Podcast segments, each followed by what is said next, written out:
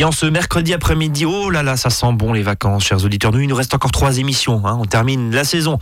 Vendredi, on aura bien sûr l'immense plaisir de vous retrouver avec toute l'équipe de ces experts à votre service euh, en septembre, bien sûr. Bonjour Thomas Bossuet. Bonjour Brice. Vous êtes juriste à l'Automobile Club Association. Et quand je dis ça sent bon les vacances, vous allez nous, en gros, alors on le fait chaque année, hein, mais parce que c'est important, on va faire en gros le top 10 des questions autour de la route des vacances. Il y a plein d'idées reçues, mhm. euh, notamment sur, euh, bah tiens, je, tout à l'heure on se demandait s'il fallait rouler en tong, euh, mhm. on avait le droit de rouler en tong ou pas. ça fait partie des nombreuses questions que vous recevez et qu'on va essayer de traiter. Vous êtes juriste, je le disais, à l'Automobile Club Association. On vous retrouve sur le site internet automobileclub-club.org. Eh ben parfait. Et puis vous avez votre permanence aussi à Strasbourg, Mulhouse et Colmar. C'est ça, tout à fait. On a des bureaux dans, dans les grandes villes alsaciennes. Et comme son nom l'indique, vous êtes une association, donc il y a une cotisation à payer, mais vous proposez plein de services. En deux mots, rapidement. En deux mots, en devenant membre de l'Automobile Club, vous rejoignez le plus grand club euh, en termes de défense. On est un million, plus d'un million maintenant. Euh, vous bénéficiez au-delà de ça eh ben, des services de protection juridique, euh, des stages de récupération de points avec des prix réduits, voire gratuits en fonction de vos conditions d'adhésion l'assistance routière euh, pour les, les petits tracas, vous oubliez vos clés dans la voiture, vous vous trompez de carburant, voilà. C'est toutes des petites choses pour lesquelles nous, on intervient à l'Automobile Club pour vous défendre et vous représenter. Et eh ben en tout cas, c'est noté. Euh, Thomas on rentre dans le vif du sujet parce qu'il y a beaucoup de fausses informations qui circulent, bien sûr. On en a démonté quelques-unes il, y a quelques semaines. Euh, grosso modo, les dix principales questions autour de la route des vacances. Alors évidemment, le premier, c'est qu'on vérifie, on passe éventuellement chez le garagiste, etc. Pour oui, c'est ça. On part avec un véhicule qui fonctionne correctement, qui a été révisé, la pression des pneus qui a été faite. Très important, surtout sur autoroute. Bah forcément, puisque euh, bah, le pneu, en plus, euh, avec les chaleurs qu'il fait, euh, forcément, les pneus vont chauffer. Donc si le pneu est sous-gonflé, et que la, le bitume est déjà chaud et que l'air à l'intérieur, bah forcément, va être compressé, pneu sous-gonflé va chauffer également, risque d'éclatement. Et puis là, la route des vacances, elle va s'arrêter euh, temps après le départ. Ouais, ce serait dommage. On est d'accord. Alors, je parlais des tongs il y a un instant, mais c'est une vraie question qui revient très souvent. Oui. Est-ce qu'on a le droit de rouler avec des tongs? Alors la réponse est oui, on a le droit de rouler avec des tongs. Euh, le code de la route n'interdit pas de circuler avec tel ou tel type de chaussures. On peut circuler pieds nus, en sandales, en bottes, en boots. On peut, on peut rouler pieds nus. J'ai toujours lu que c'était interdit. Non, on peut tout à fait rouler pieds nus. La seule condition, la seule chose qu'il faut garder à l'esprit, euh, c'est qu'il faut à tout moment euh, se tenir en état et en position d'exécuter sans délai toutes les manœuvres qui incombent au conducteur du véhicule. Ça, c'est le texte. Ça, c'est le texte de loi. C'est-à-dire qu'il y a une infraction qui existe dans le code de la route et qui impose au conducteur d'être maître de son véhicule finalement et d'être à tout moment dans la possibilité de faire des manœuvres. Donc forcément, si on a des chaussures de ski euh, pour appuyer sur le frein ou l'embrayage, ça va être compliqué. Donc là, forcément, ça, ça, ça risque l'infraction. Euh, de la même manière, si vous mangez un sandwich, vous encourez également ce type de verbalisation parce que avec une main de prise, c'est peut-être difficile de mettre un clignotant, de tourner le volant ou bien de changer les vitesses. Pareil sur la cigarette, Thomas? La cigarette, ça peut être le cas si véritablement, en fumant à bord de votre véhicule, euh, eh bien, vous ne vous rendez pas disponible disponible pour faire une manœuvre d'urgence qui pourrait d'un coup survenir, bah, les forces de l'ordre pourraient vous reprocher d'avoir... Euh, ça veut dire que c'est finalement à l'appréciation de l'agent verbalisateur. De toute façon, ça. de toute façon, c'est à l'appréciation de l'agent verbalisateur. Donc si avec votre tongs, vous êtes confortable, vous arrivez à conduire l'embrayage, le frein, vous avez une automatique, donc la question se pose même pas. Il n'y a aucune raison que vous soyez en infraction au code de la route. Alors justement sur la route des vacances, on emmène des fois une remorque, pourquoi pas un coffre de toit. Mhm. Euh, juste euh, rapidement le coffre de toit, les principales précautions bien l'arrimer. Oui, c'est la base, c'est sûr. Évidemment. Après, euh, bah, éviter de le surcharger forcément, puisque c'est du poids qui va se rajouter sur la voiture. On n'y pense pas forcément, hein, Parce hein. qu'on se dit, euh, il est grand, il est large, il y a de la place, donc on va mettre euh, tous les objets lourds dedans. Non, les objets lourds, il faut les mettre dans le coffre et dans la position la plus centrale du véhicule. C'est une question de gravité en fait. Hein. la voiture va rouler. plus vous mettez vos objets lourds au centre et au milieu du véhicule, plus en cas de euh, voilà coup de volant brusque. Euh, les charges seront réparties, le véhicule, vous n'allez pas en perdre le contrôle. Si vous mettez vos bagages lourds à l'extérieur du coffre, forcément, ça va faire un poids qui va dévier le véhicule. Et si vous les mettez au-dessus, le centre de gravité, c'est un petit peu haut. Et là, c'est pareil, vous risquez de perdre le contrôle de votre véhicule. Avec euh, éventuellement bah, le coffre qui peut se détacher s'il est mal arrimé, comme vous le disiez. voilà, on, met ce qui est léger en haut. on ne le savait pas forcément. En tout cas, merci pour ce conseil. Alors, je parlais de remorque il y a un instant. J'ai lu qu'il fallait une visite médicale euh, dans le cadre du. c'est le permis E, hein, déjà. Oui, c'est ça. C'est permis E, la catégorie E du permis de conduire. Est-ce qu'on doit, encore une fois, euh, venir à une visite médicale pour conserver ce permis E? Est-ce que cette visite médicale est périodique? Ça, c'est une grosse idée reçue qui circule. Oui, c'est vrai que jusqu'à présent, la visite médicale, enfin en tout cas le permis E, était euh, soumis à visite médicale. Donc pour obtenir cette catégorie E, donc remorque, hein, on tracte des remorques euh, de euh, plus de 750 kilos euh, avec son, son véhicule. Euh, une visite médicale était obligatoire et elle était à, renouveler euh, tous les euh, tous les cinq ans, euh, tous les deux ans, pardon. Et depuis juin 2016. euh, il y a donc deux ans maintenant, cette condition a été supprimée. Donc désormais, tous les possesseurs de catégorie E de permis de conduire, visite médicale ou pas visite médicale périmée sur le titre, peuvent toujours aujourd'hui continuer à tracter des remorques. Il n'y a plus de fin de validité pour ce permis de conduire. Alors justement, cette remorque, une fois que j'arrive euh, à destination, je suis à destination, est-ce que cette attache remorque, est-ce que je peux le garder ou est-ce qu'il faut l'enlever?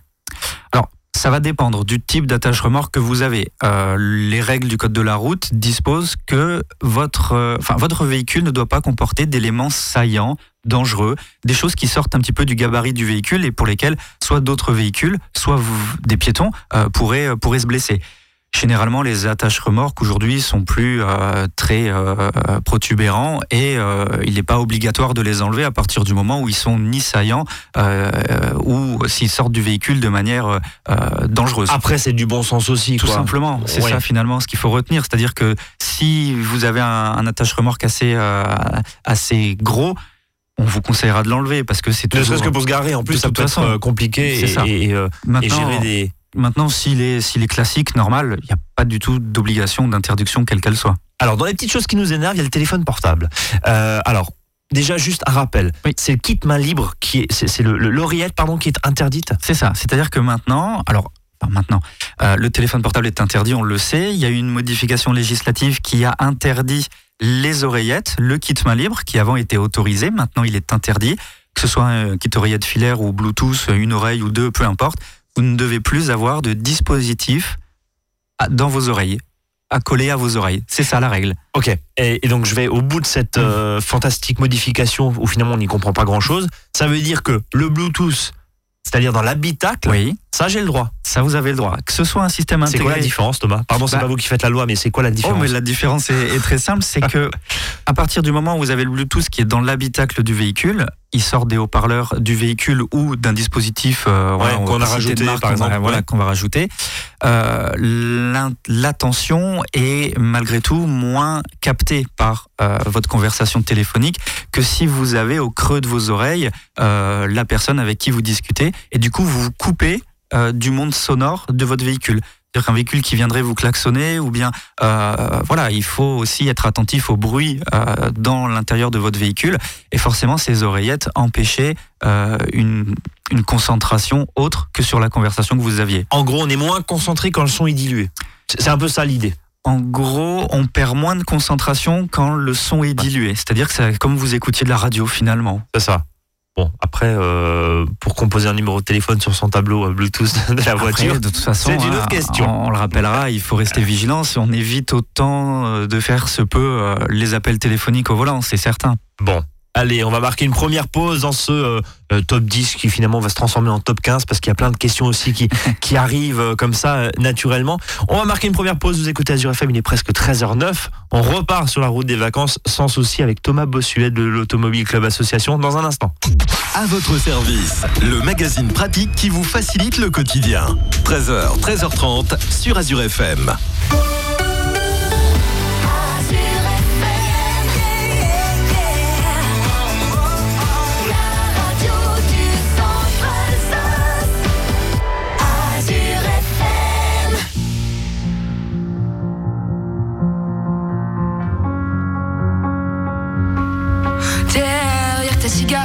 De mon cœur, t'as fait un tabac.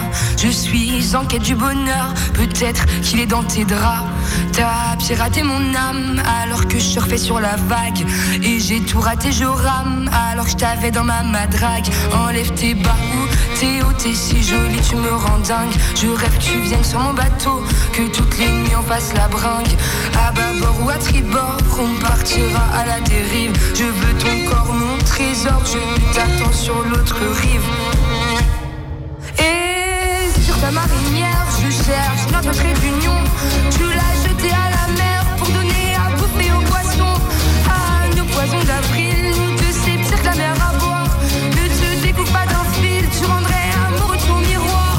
Et sur ta marinière, je cherche notre trait d'union. Tu l'as jeté à la mer pour donner à bouffer aux poissons. Ah, nos poisons d'avril, nous deux, c'est pire que la mer à boire. Ne te découpe pas d'un fil, tu rendrais amoureux ton miroir. L'océan nous emporte, mais je sais pas si t'es au courant. Que lorsque l'on passe ma porte, même si c'est la cata, c'est marrant. Viens dans mon équipage, rattrapez-moi sur la jetée. On fera sûrement naufrage, mais on aura au moins essayé. Donc si aujourd'hui je plonge dans l'amour en criant à l'abordage, c'est parce que je mon séjour quitte à revenir à la nage. Je vois bien que tu pètes un câble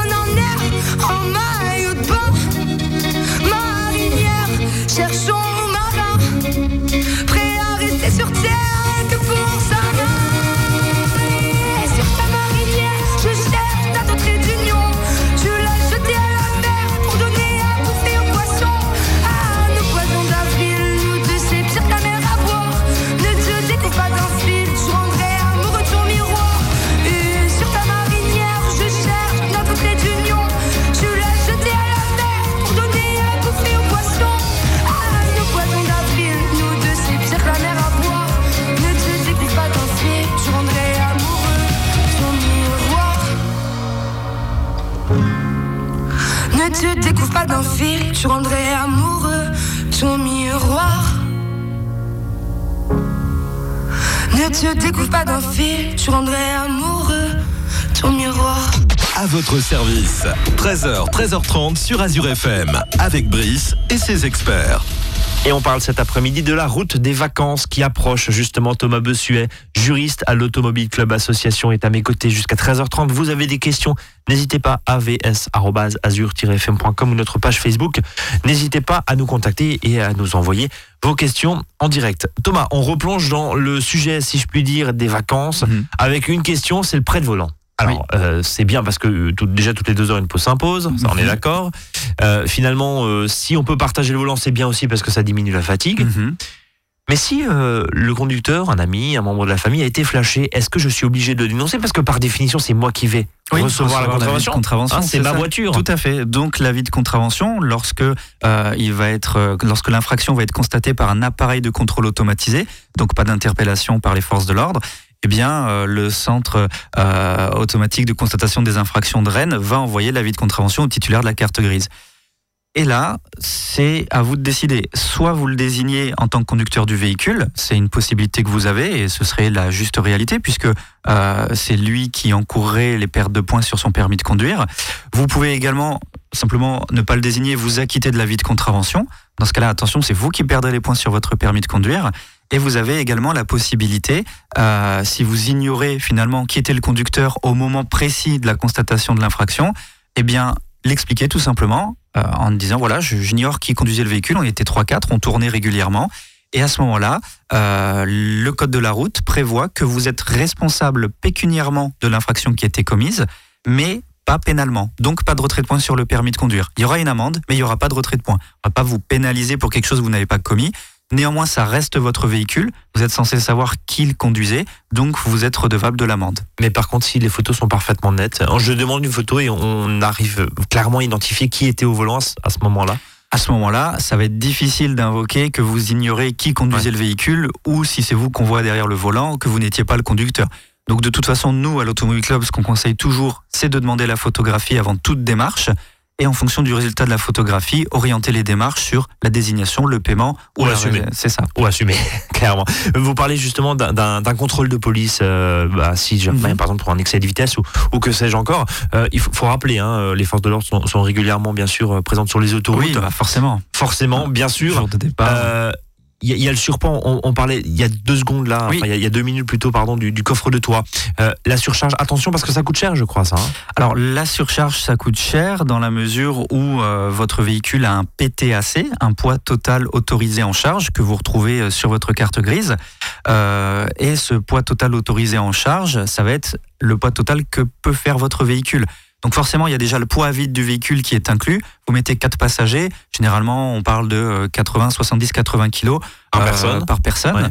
Euh, et ensuite, la différence entre ce poids-là et le PTAC, c'est ce qu'on appelle la charge utile. La charge utile, c'est bah, tout ce que vous pouvez Les mettre valises. voilà, dans votre véhicule. Si vous dépassez le PTAC de votre véhicule, vous avez une peine d'amende avec éventuellement une immobilisation du véhicule jusqu'à ce qu'il soit dans le poids total autorisé pour recirculer. Et la peine d'amende, elle est double. Il y a un premier barème, alors je ne l'ai plus en tête, mais euh, il y a un pourcentage au-dessus du PTAC, c'est un type d'amende. Et si vous dépassez ce pourcentage, là, on est dans un autre type d'amende un peu plus sévère, parce que là, il y c'est pas vraiment une erreur. Vous avez vraiment dépassé le PTAC de votre véhicule. De façon euh, Ouais, ouais, ouais. euh, Euh, totalement évidente. euh, évidente. et, et- vous ne pourriez pas l'ignorer, en fait, clairement. Oui, enfin, en même temps, on, on voit si, si le, si le véhicule déborde de, tous les côtés, les pneus euh, en Les prennent un coup. Mhm. Et, on, et sur les essieux, voilà. si, si le bas de caisse touche presque par terre, on, voilà, on, a déjà vu euh, malheureusement, euh, parce qu'il y a des vrais problèmes de sécurité, Oui, surtout sur l'autoroute, bien Mhm. sûr, euh, des, des cas comme ça. Alors justement, euh, je me fais arrêter. euh, Est-ce que euh, on peut présenter des copies de mes papiers parce que j'ai pas envie de les perdre. Alors je, je fais des photocopies. Et est-ce que finalement euh, les documents originaux, bah c'est pas utile? Alors, le problème, c'est que, effectivement, on a souvent ce réflexe de dire, voilà, je garde mes papiers bien au chaud, protégés, et Au puis je circule, voilà, Mm. avec, euh, avec euh, des photocopies. Le problème, c'est que la loi ne l'autorise pas. C'est-à-dire que les agents vont exiger que vous leur présentiez les documents originaux. Certificat d'immatriculation, euh, permis de conduire, attestation d'assurance. Euh, il vous faut obligatoirement présenter ces papiers. Après, forcément, euh, il y a des possibilités particulières. Euh, si vous avez un véhicule de location, là, vous aurez que la copie des papiers, parce que souvent, euh, les loueurs vous donnent que la copie des papiers. Mais euh, Donc là, il y a une tolérance. Il y a une tolérance pour ce type de cas de figure, oui. Mais si c'est votre véhicule ou le véhicule même d'un ami qui vous l'a prêté, vous devez avoir l'origine, enfin les originaux des papiers. Si on présente pas les papiers, euh, est-ce que on peut se faire gronder? Oui. Alors euh, ça va faire un petit peu sourire, mais l'amende pour non présentation immédiate, elle est de 11 euros.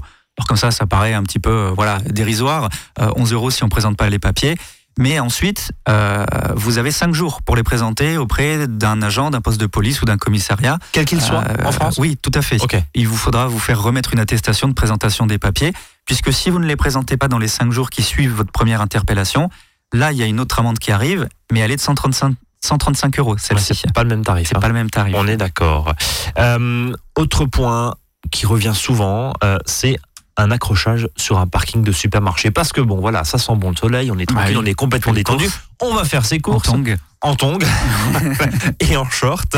Euh, bim, voilà, j'ai la tête ailleurs. Je pense à la plage ou à, Mm. à l'apéro euh, euh, de, de- qui, qui va suivre. Et en gros. euh, on a souvent, alors ça arrive bien sûr dans la vie des vacances, mais aussi, mais aussi Ouais. entre temps, et, et à d'autres moments, c'est toujours 50-50. On, on a toujours cette, cette impression, Oui. et en fait, bah non. Eh ben non. Effectivement, à partir du moment où on est sur une voie ouverte à la circulation publique, ce qui est le cas des parkings de supermarchés, quels qu'ils soient, ne sont pas des lieux privés comme on pourrait l'entendre. Alors, ce sont des lieux privés parce que le gestionnaire, c'est le magasin, mais au-delà de ça, le code de la route s'y applique avec toutes ses règles. Donc déjà, euh, les stops, les céder le passage, les priorités à droite, etc. Tout ça, ça fonctionne de la même manière. Et en cas de sinistre, eh bien, les responsabilités, les responsabilités seront évaluées en fonction de la réalité du sinistre, tout mais, simplement. mais Thomas, pourquoi il y a cette idée reçue qui nous colle à la peau en tant qu'automobiliste sur un parking, c'est 50-50 Mm. Pourquoi? D'où ça vient? Je l'ignore, je l'ignore totalement. Il y a peut-être peut-être euh, une habitude qu'avaient les assureurs parce que souvent sur un parking, C'est des petits est- bobos, c'est ça? Donc oui, en gros, bon déjà, voilà. et puis il est souvent difficile de déterminer l'origine du sinistre, qui est véritablement l'auteur, qui Ouais. a été à l'origine de la manœuvre qui a provoqué le sinistre, puis c'est comme ça que euh, s'appliquent les responsabilités. Et souvent, voilà, deux véhicules qui reculent en même temps ou un véhicule qui tourne dans l'autre qui est aussi tourné. Souvent, les assureurs partent sur du 50-50. Mais attention, c'est pas une règle absolue. Et si vous avez des éléments qui prouvent que c'est le véhicule de la partie adverse qui a été à l'origine du sinistre, eh bien, vous pouvez contester cette position de votre assureur. Euh, Je pose juste une question. Vous êtes juriste, donc extrêmement précis, et, et vous êtes euh, finalement euh, notre code civil, si je puis dire, euh, là. Ça veut dire arriver à prouver très concrètement. Oui. Je suis dans un parking souterrain. Oui. Il y a, c'est blindé de caméras Oui. aujourd'hui. Est-ce que je peux demander avoir accès euh, à la bande vidéo. Est-ce que ça peut pour contester Mhm. justement aujourd'hui une responsabilité, alors très concrètement, Mhm. Mhm. est-ce que je peux avoir accès à ces images et est-ce qu'elles peuvent me servir? Alors c'est une question qui arrive souvent aussi, et c'est vrai qu'aujourd'hui euh, euh, tous ces emplacements sont, sont surveillés, même les- au Enfin, carrefour. même au supermarché Oui, d'ailleurs. au hein, oui, supermarché oui, ou au- dans, dans, dans les carrefours un petit peu euh, accidentogènes, on a des caméras partout. euh, c'est c'est une, une bonne chose, mais euh, malheureusement non. Le problème c'est que euh, eh bien les lois euh, sur l'informatique et les libertés ne vous permettent pas d'accéder en tant que simple particulier à une période de caméra de surveillance, même si c'est pour voir votre véhicule ou euh, parce que c'est votre sinistre, euh, c'est privé en fait et c'est soumis à une réglementation qui font que le gestionnaire de- du parking ou du magasin ne doit pas vous remettre ou vous faire visionner ce type d'enregistrement parce que peut y avoir mille autres choses. Et même l'assureur peut pas demander? L'assureur peut demander, mais en tout cas, elle ne peut pas l'exiger. C'est-à-dire que si le, si le gestionnaire du parking ne veut pas transmettre ses Ouais, bandes, dit non, c'est non. c'est non. C'est ça. Il y a que les forces de l'ordre dans le cadre d'une euh, d'une enquête qui Oui, et on imagine que pour une bosse, bien sûr, il n'y a pas enquête. C'est Il n'y a difficile. pas enquête de police. C'est ça. Allez, on va marquer une euh, seconde pause dans cette émission et puis encore euh, quelques autres questions, notamment autour euh, de la conduite à l'étranger. Qu'est-ce que je risque et finalement à ne pas payer ou à ne pas présenter éventuellement mes papiers? Quel est le tarif? Tout ça. Enfin voilà, on en parle dans un instant. Restez avec nous.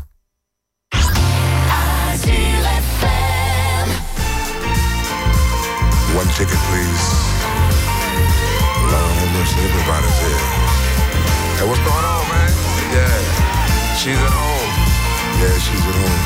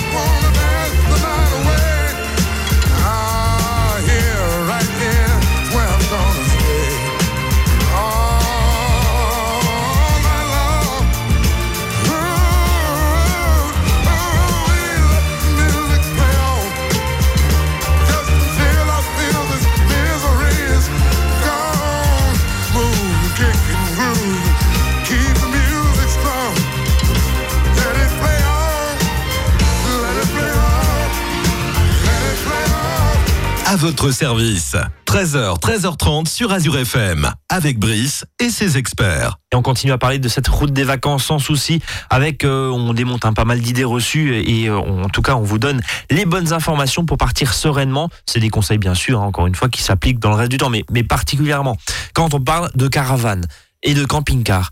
Il y a une question qui se pose Mhm. régulièrement et, et des fois c'est un peu choquant. Mhm. Euh, alors je sais pas euh, que dit la loi, mais Mhm.